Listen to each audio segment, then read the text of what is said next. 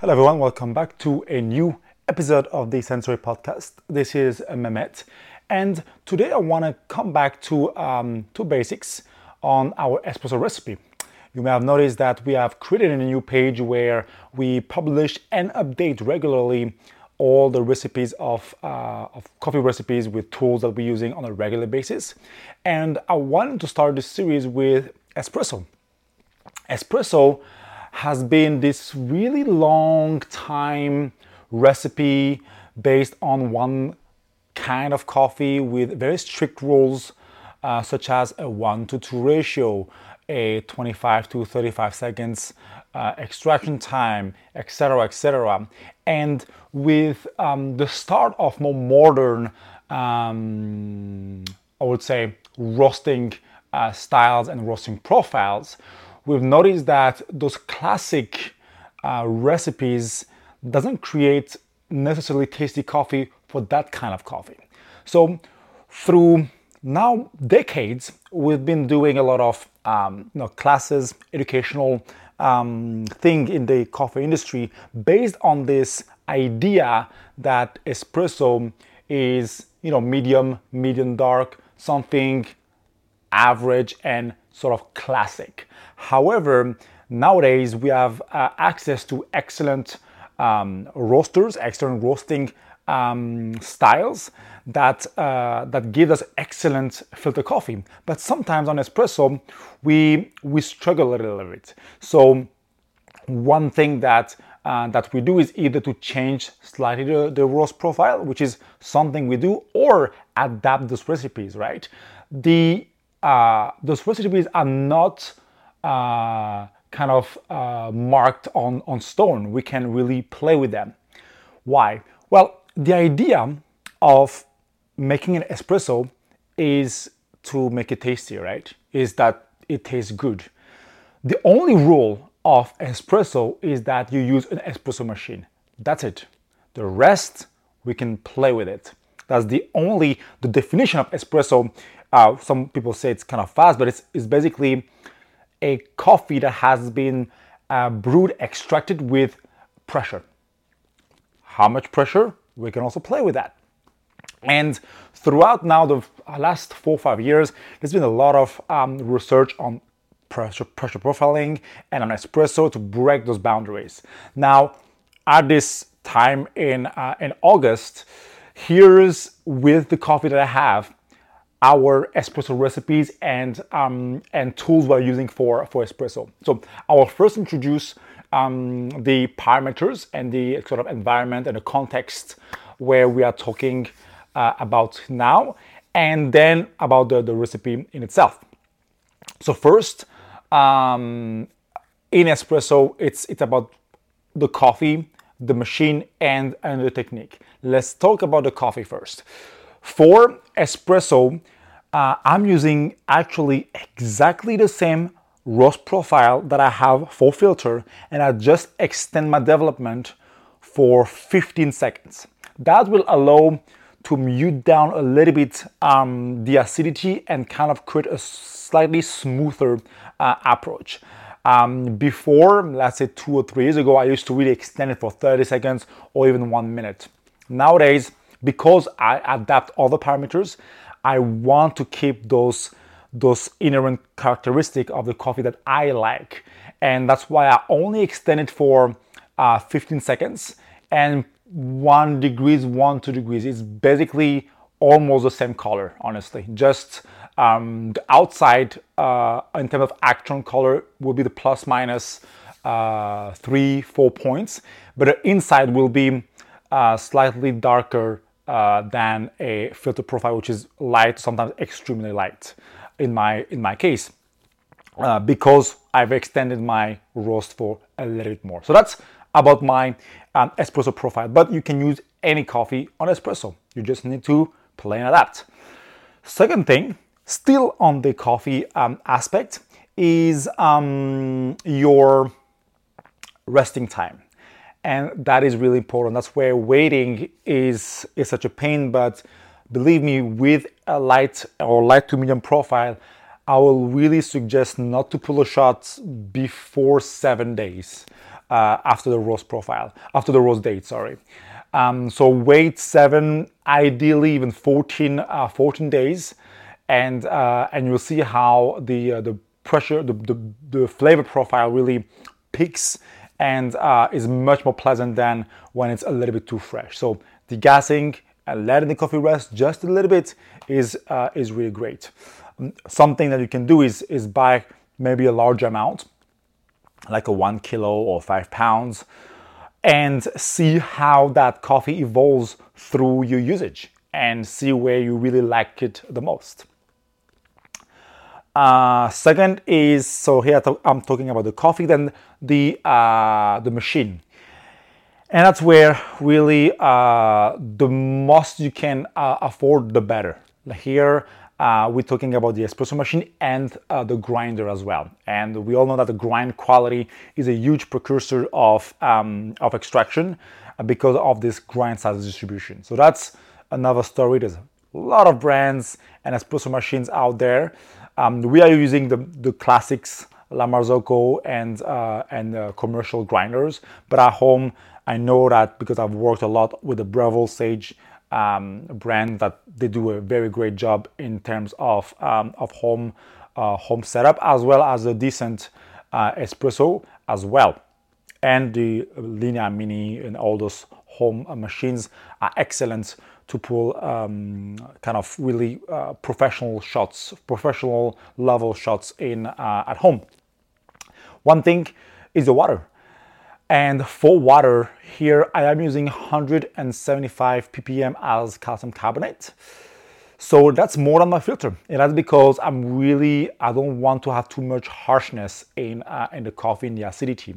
So I am having actually 100 ppm as alkalinity and um, 50 as calcium and 25 as magnesium. Here, I don't want to put too much calcium. Calcium can create a very nice kind of texture and um, an extraction, like 50 part per million is not is not a lot, but that will be my limit because it can also build up lime scale if you use your machine, let's like a cafe, for example, and then it's all about your maintenance um, schedule. So whenever whatever water you're using, it should have some calcium. Um, and uh, hence it builds up some lime scale. It is just totally normal. It's wear and tear. So just make sure that you are uh, flushing your groups, flush, sorry, um, cleaning your pipes and etc. on a uh, daily, weekly, monthly, and uh, annual basis as well. All right, that was about the machine and the uh, coffee. Let's talk about the uh, recipe now for the recipe, I'm uh, I'm going for a um, one to um, 2.5 ratio as a starting point instead of a one to two ratio.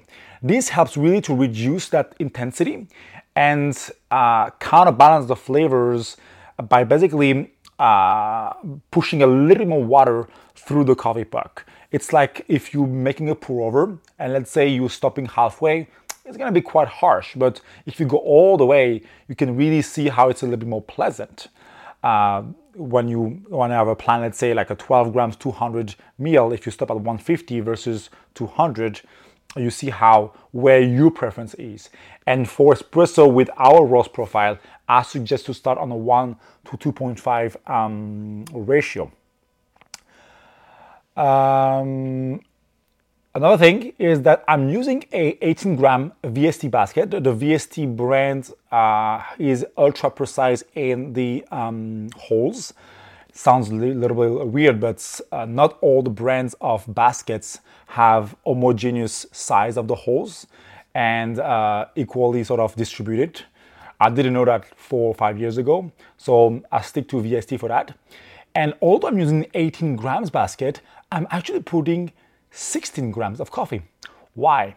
Well, when we're using a light coffee or light to medium coffee, you want a decent amount of buffer between the top of your um, coffee bed and uh, the shower screen because as the coffee absorbs the water, it swells a little bit.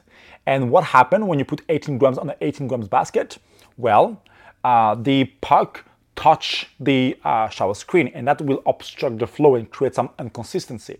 So slightly underdose uh, your basket. And here 16 grams will be the minimum I will go. I won't go for 14 grams because then I'd rather use a 16 grams basket. So I'm using the 18 grams basket. I'm putting 16 grams of coffee.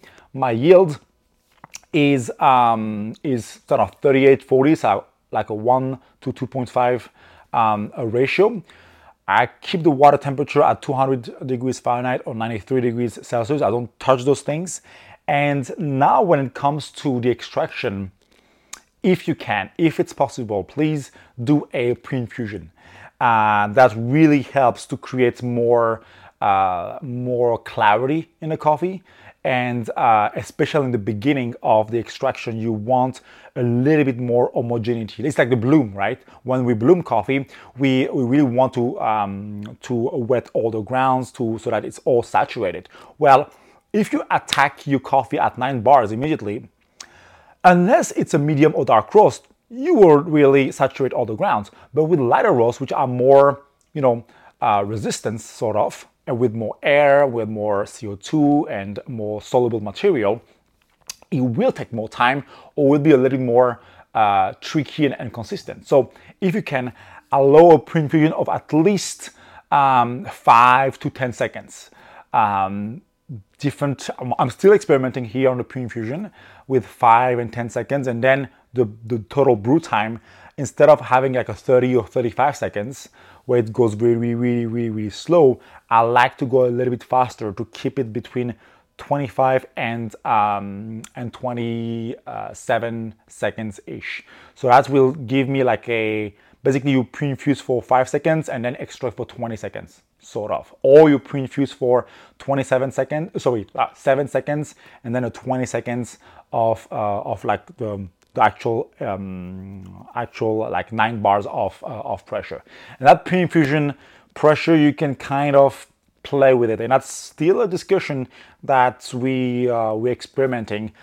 What is that pre-infusion pressure? Is it one bar? Is it zero bar? Is it five bars? Is it uh, 4.5, which is half? Is it uh, eight bars? So that's something I'm still um, experimenting. Right now, I'm keep it about uh, three, uh, three, four bars but I'll see if I go lower and extend that pre-infusion how it uh, how it works.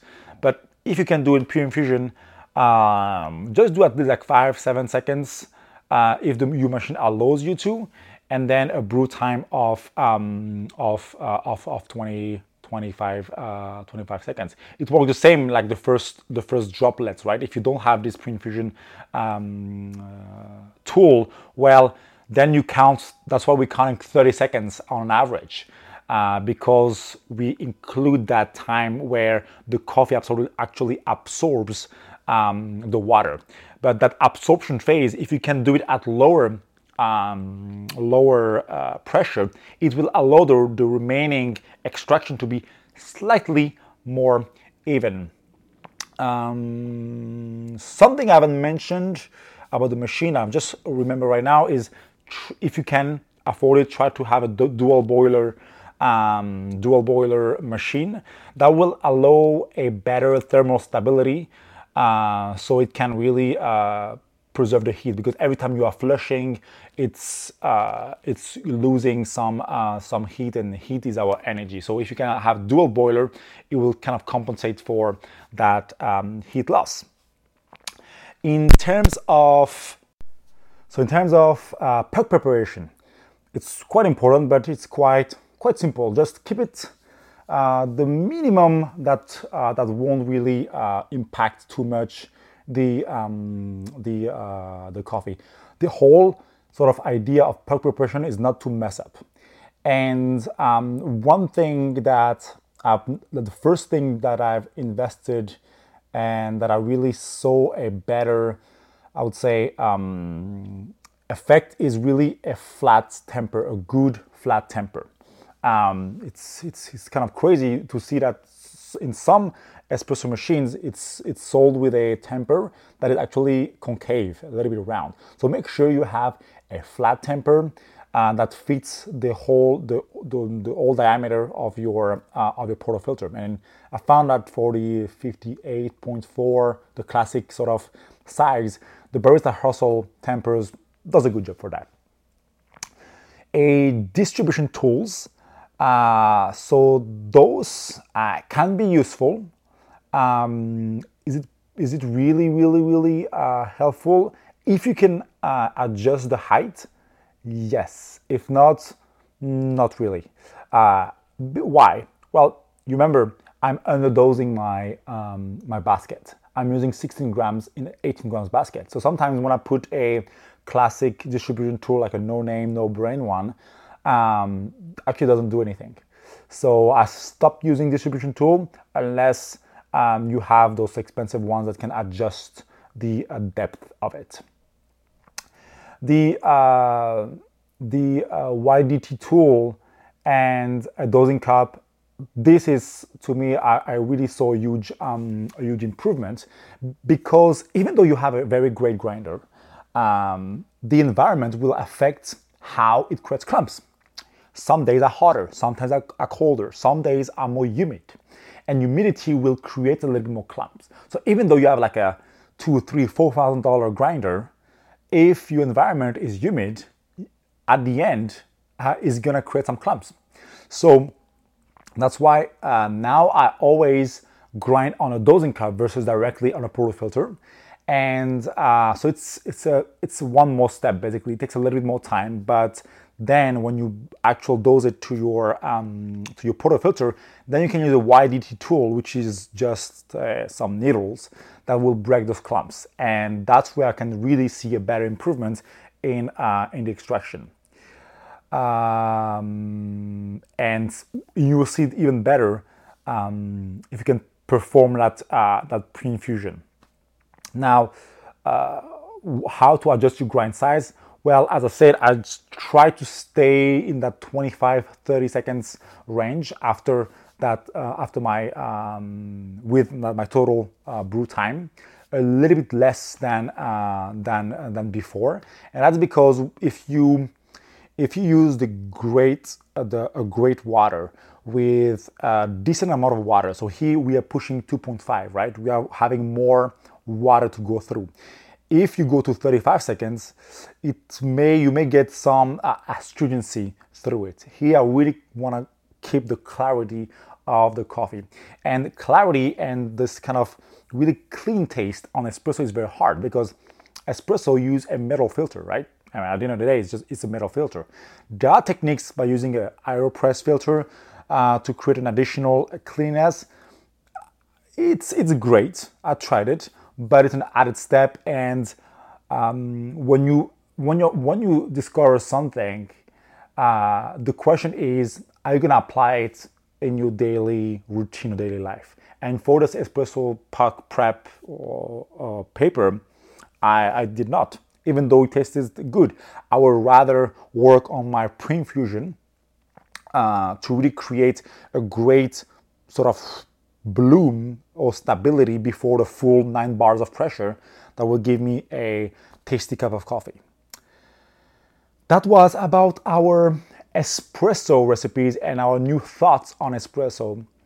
And I'm sure this will always uh, always change and evolve um, as it did uh, from the you know 10 or 15 years ago where we stick to a 1.2 ratio uh, now we can see that with a lighter profile we are moving towards more um, bigger ratio number one a better um, better machines that's number two. Three a good uh, a good water with enough alkalinity to kind of mute down this acidity and create a more balanced experience. And four, if you can, a pre-infusion. That will really help um, create some um, some clean taste and uh, and really really tasty espresso without adding you know hot water or diluting it further. Um, that's uh, my objective really for um, for this year is really to, to really nail the espresso recipe and especially that pre-infusion phase which I found really interesting on how um, on how it it changed the profile. It's it's really uh, it's not just like oh we're blooming for 30 seconds or 45 seconds or one minute in pour over. Here it's it changed the entire dynamic of the espresso. And i find it amazing that when you actually break the boundaries of something you're entering a new world. So let's see what that world is about. Thank you very much. And see you next time for another episode of the uh, sensory podcast